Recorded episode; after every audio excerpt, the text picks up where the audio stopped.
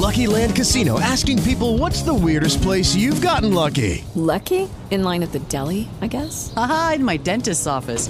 More than once, actually. Do I have to say? Yes, you do. In the car before my kids' PTA meeting. Really? Yes. Excuse me, what's the weirdest place you've gotten lucky? I never win and tell. Well, there you have it. You can get lucky anywhere playing at LuckyLandSlots.com. Play for free right now. Are you feeling lucky? No purchase necessary. Void where prohibited by law. 18 plus. Terms and conditions apply. See website for details.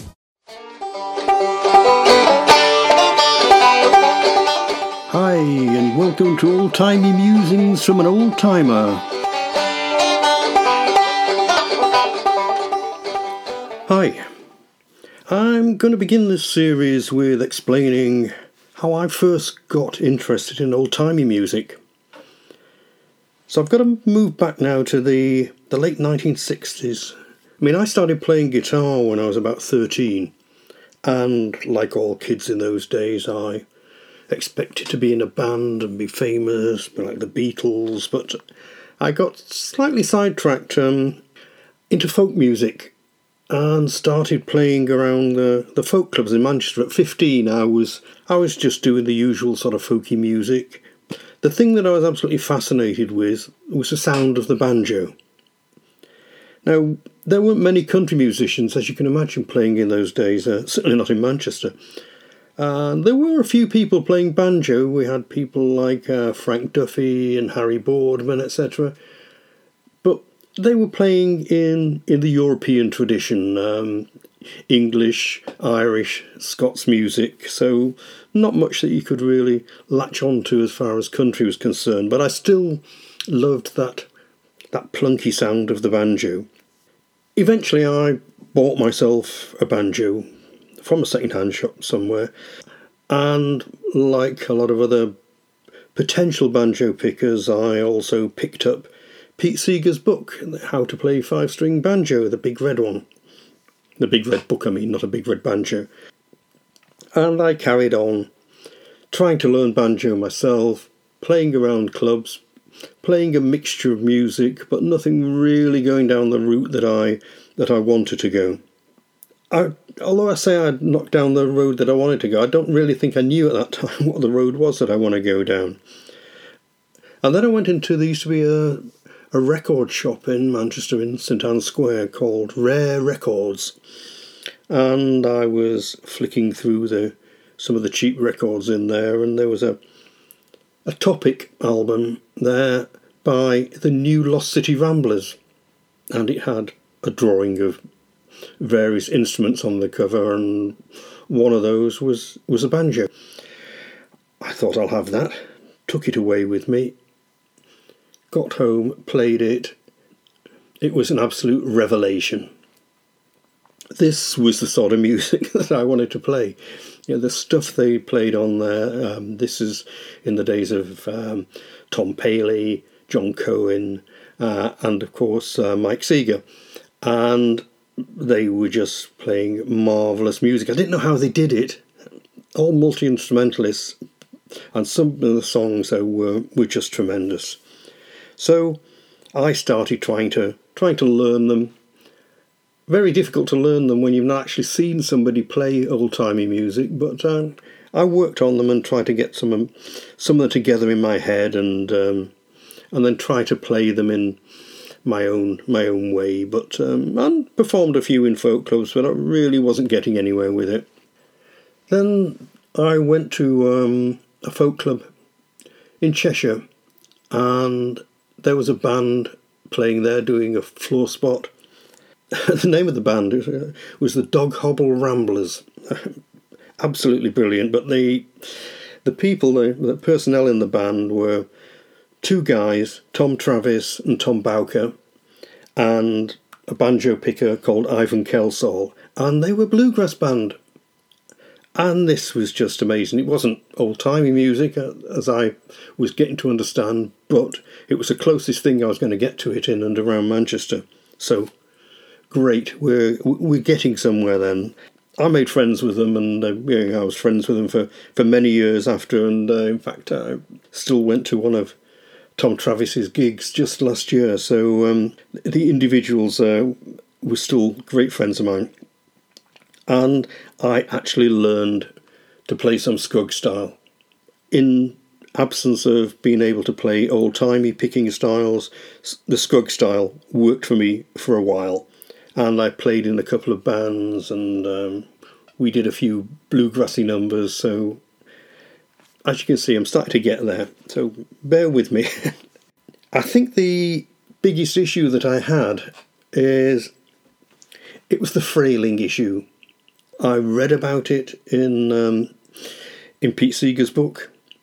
I heard about it uh, from the uh, sleeve notes in some of the old timey records that I was picking up. And I sort of knew what it sounded like, but if you've never seen somebody do it, I just could not get my head around it. You have to remember, this was in in the pre-digital days, so there was no YouTube channels. You couldn't see any demonstrations of people playing this sort of music, so I was kind of stumped. So I sort of put together my own hybrid style, which was a mixture of, I guess, what you call thumb lead and up picking. And that really, I, I got that working quite well, and it was, I managed to perform some of the numbers by artists that I really liked. So I discovered people like Uncle Dave Macon, Roscoe Holcomb, Frank Proffitt. You know, these are the sort of guys whose music I wanted to I wanted to play. So using my hybrid style, I got approximations of the stuff that they were that they were doing, um, and I started to abandon Scruggs style. The main reason being that I was primarily a singer and a performer, and if you're singing and performing on your own, it's really difficult to accompany yourself playing um, syncopated bluegrass banjo. So I needed to get back to the to the old styles.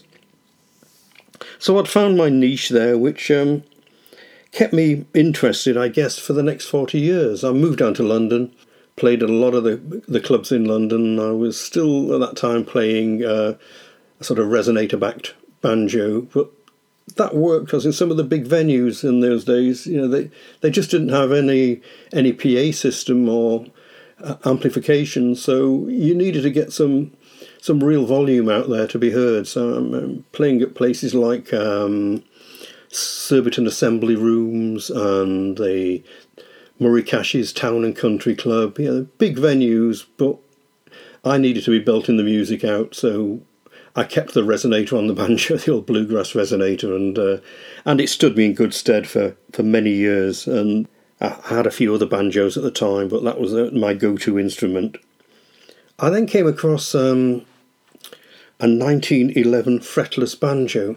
I met a young lady in a in a club. I think it was the, I think it was one in Putney, um, and she'd got this fretless banjo that she was looking to sell because she said she couldn't play it without frets on, and her boyfriend had offered to fret it for her, which I thought was no way should she be doing that. It was a lovely instrument, so I I parted with I think about six quid for it, and um, and took it away with me. It was battered and uh, it had an, an old vellum head which was had seen better days. Strings were knackered. Um, it had old violin pegs in the top but still it had potential. So over the years, I started to renovate it a bit. It was a project, it got put in the shelf while other more important things had to be done. But over the last few years, I finally sort of renovated it, strung it up with nylon strings, and at last I'm starting to be able to to play the sort of sounds and get the sounds out of it that I that I wanted to get out of it. So who knows? you may start to hear a bit of that old banjo on these podcasts at some time in the future. I love all the old time instruments though. I just wish that I'd mastered the fiddle. That was the only one which I, when I listen to people like you know, uh, Mike Seeger playing with the New York City Ramblers, and uh, then I hear people like Alison Krauss playing nowadays, and I just think that sound is absolutely wonderful. I did buy myself a cheap fiddle, but it just wasn't wasn't right for me.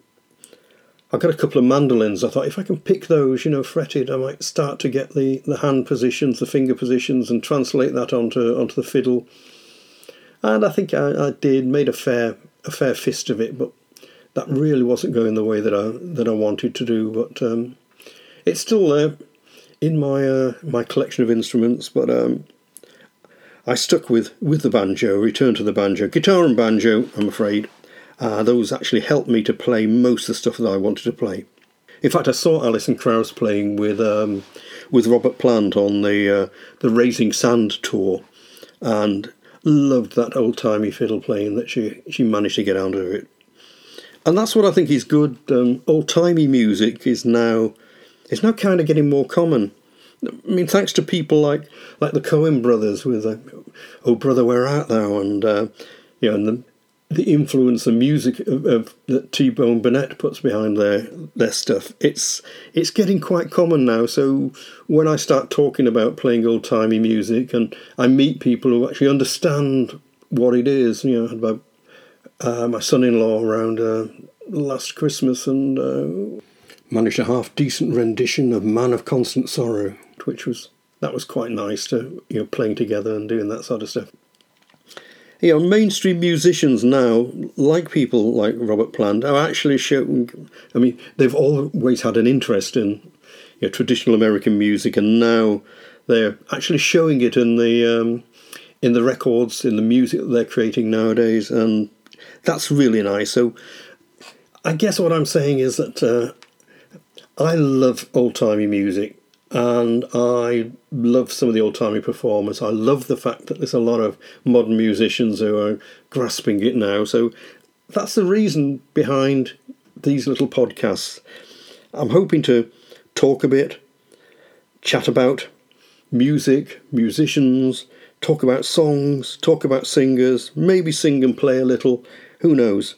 So please send me your feedback and um, I'll just keep on picking.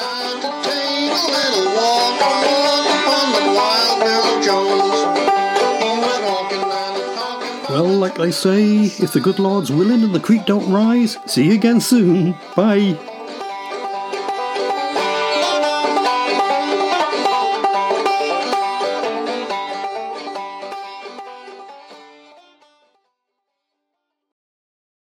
With the Lucky Land slots, you can get lucky just about anywhere.